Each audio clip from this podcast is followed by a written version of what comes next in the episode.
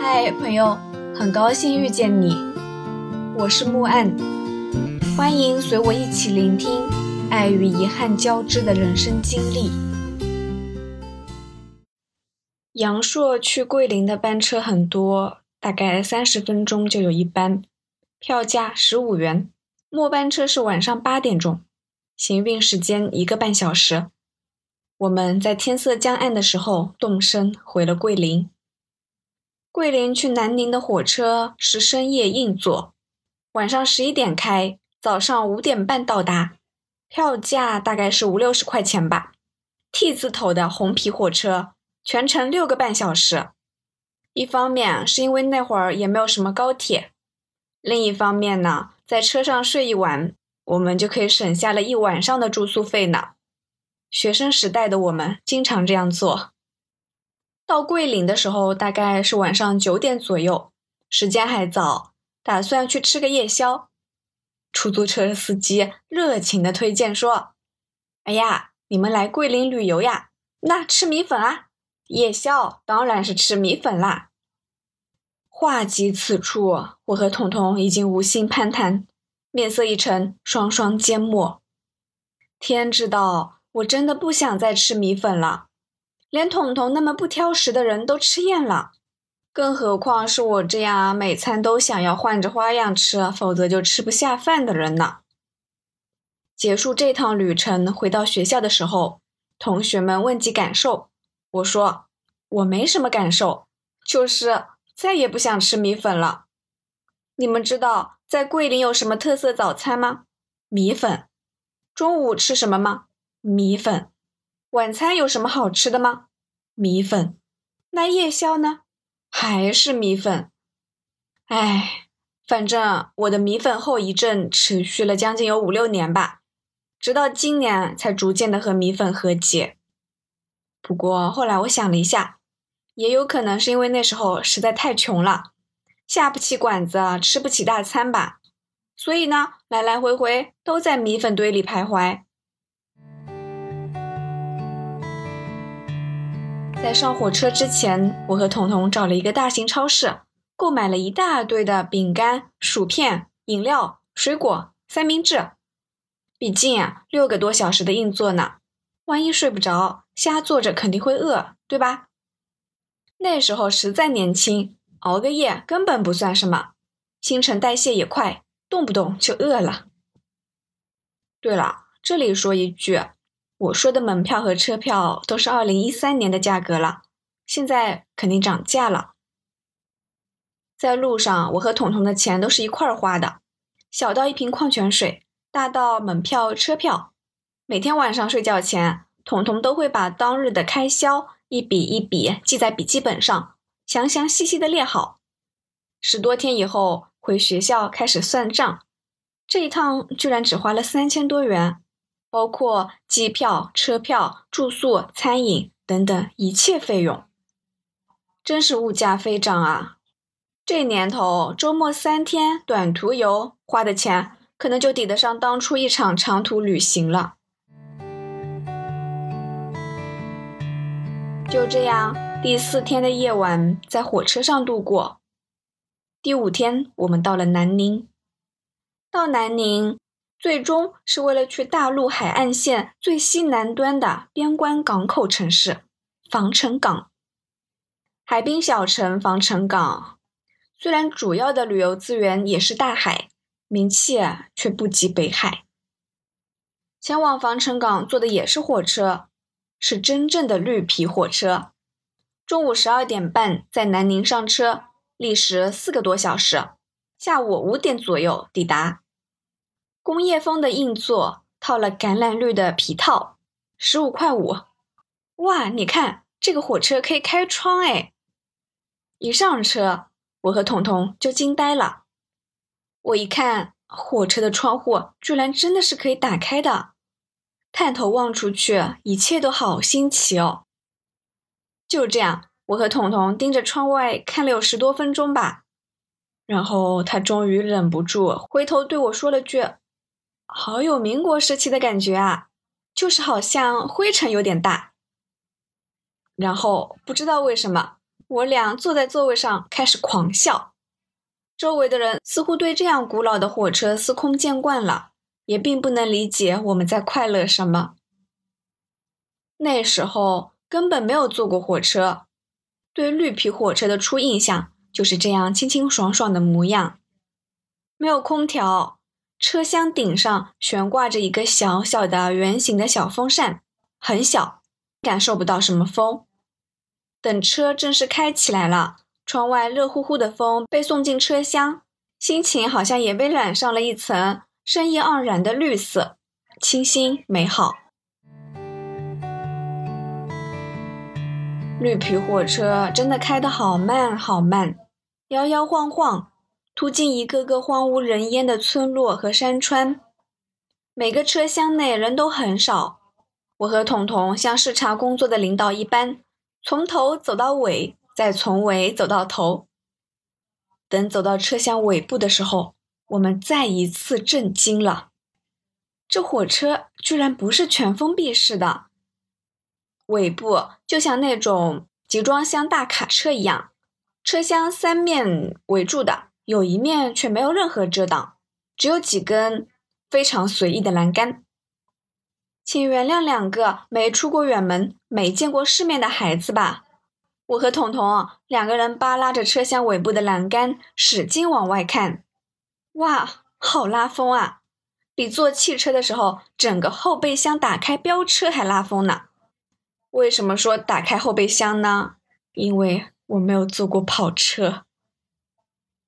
一开始我和彤彤很担心车厢尾部不让旅客靠近的，所以呢小心翼翼的拍照，拍了半天，发现根本无人在意，索性靠着栏杆吹风，边吹风边漫无边际的聊天。我说。这火车好像半截车厢被人拦腰砍断的样子啊，破破烂烂的。彤彤附和：“这火车就这样半露天的状态，都没人担心安全问题吗？”彤彤，你千万别掉下去！我身强体壮的，要掉也是你掉。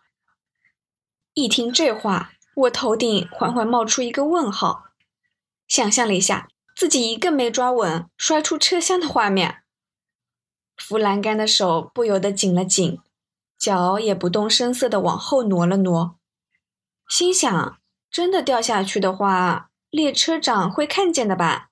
乘务员会来救我的吧？可是又很怀疑，这样的绿皮火车到底有没有乘务员啊？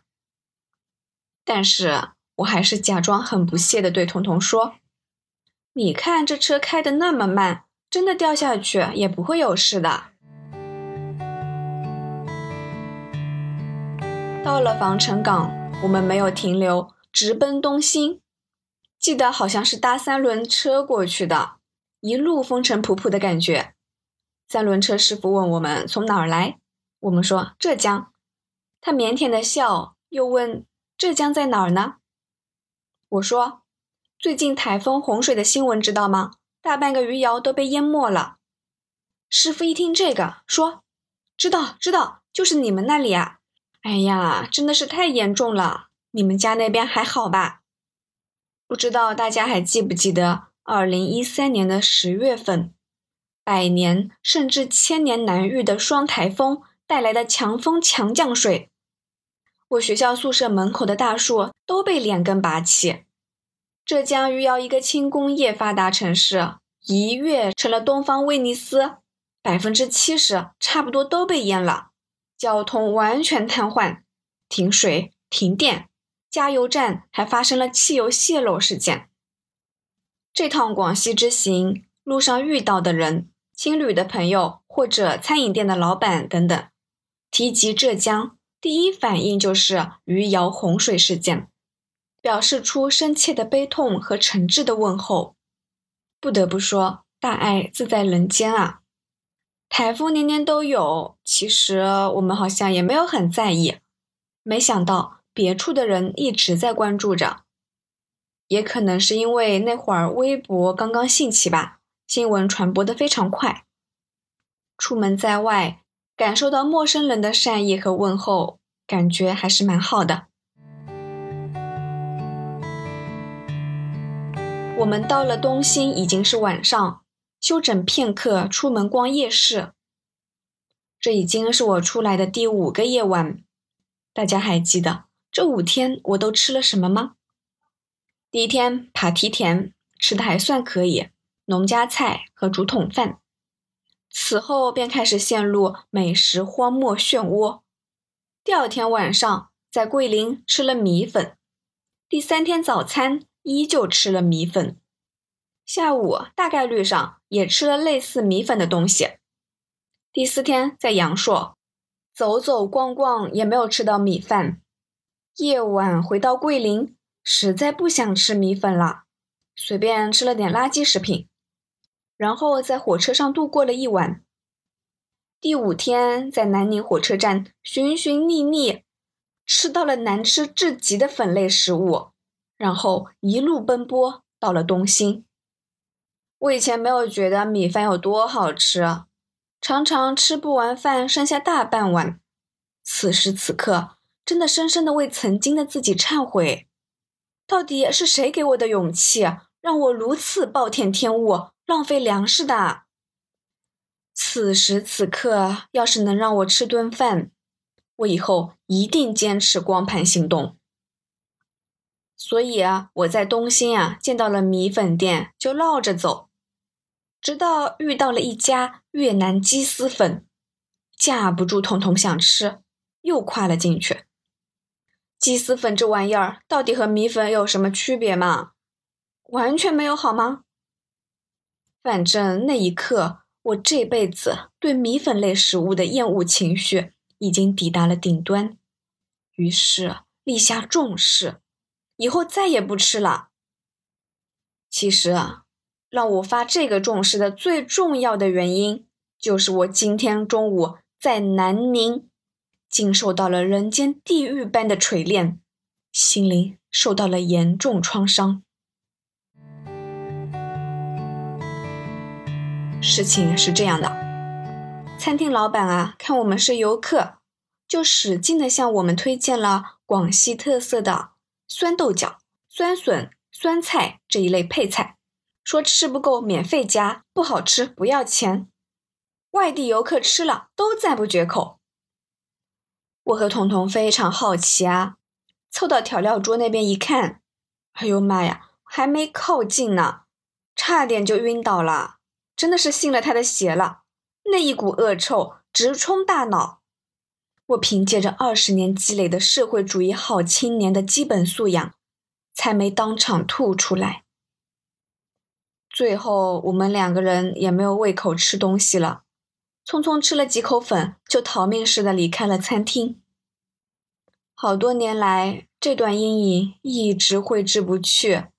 我以为我这辈子都与此无缘了，可是万万没有想到，二零二零年不知道从哪儿刮来的一阵风，让全国人民都爱上了一种叫螺蛳粉的东西。